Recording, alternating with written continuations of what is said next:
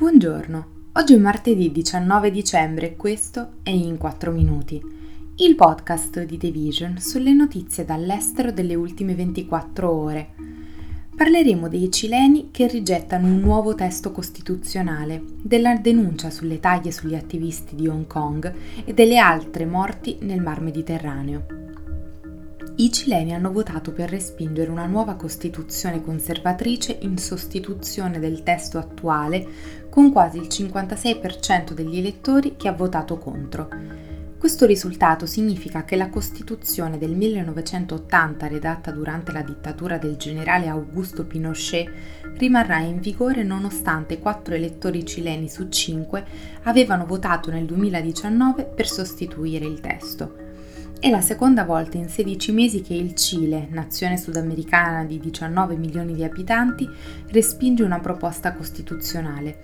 L'anno scorso l'Assemblea di sinistra ne aveva proposto una che avrebbe ampliato i diritti all'aborto, dato ai gruppi indigeni maggiore sovranità e sancito un numero record di diritti, tra cui quello alla casa, all'accesso a internet, all'aria pulita e all'assistenza sanitaria dalla nascita alla morte.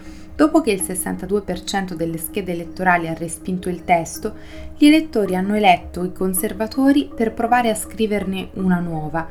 Così era stata presentata al referendum una proposta, non approvata questo fin settimana, che avrebbe dato al settore privato un ruolo di primo piano in settori come la sanità, l'istruzione e la sicurezza sociale il segretario di Stato americano Anthony Blinken ha denunciato il governo di Hong Kong per aver pubblicato quella che ha definito una lista di taglie sugli attivisti pro-democrazia che vivono all'estero.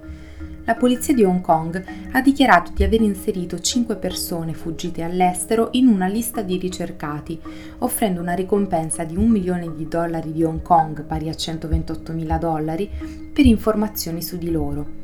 In seguito alle diffuse proteste pro-democrazia del 2019, Pechino ha imposto la legge sulla sicurezza nazionale, ha tagliato il numero dei legislatori eletti e ha squalificato quelli ritenuti non patriottici, cioè quelli che non sostengono la Cina, eliminando di fatto qualsiasi opposizione politica all'interno dell'organo. La legge criminalizza atti vagamente formulati come la secessione, la sovversione e la collusione con l'estero tutto questo accade mentre ieri si è aperto il processo al magnate dei media di Hong Kong Jimmy Lai, emblematico degli sforzi di Pechino per mettere a tacere i critici dopo le proteste. Lai è stato l'editore del quotidiano Apple Daily, ora chiuso, e imprigionato per più di tre anni. Il suo processo verrà giudicato ai sensi della legge sulla sicurezza nazionale, che di fatto criminalizza il dissenso. Finora ogni persona processata secondo questa legge è stata condannata.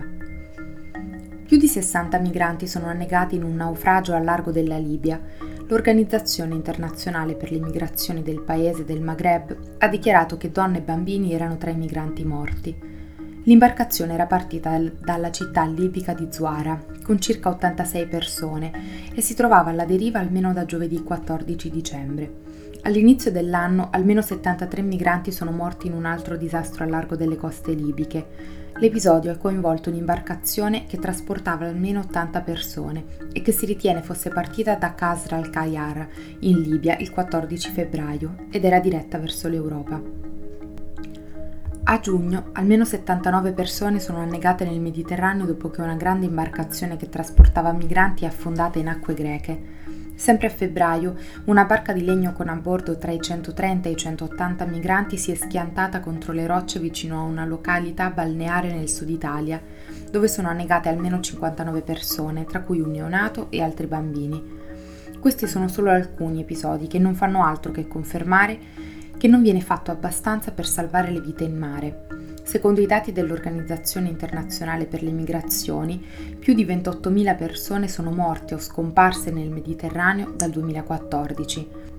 I superstiti di quest'ultimo naufragio, 25 in tutto, sono stati riportati in Libia da un rimorchiatore e sono stati loro a raccontare quante persone fossero a bordo dell'imbarcazione e le condizioni del mare che ne hanno causato il capovolgimento.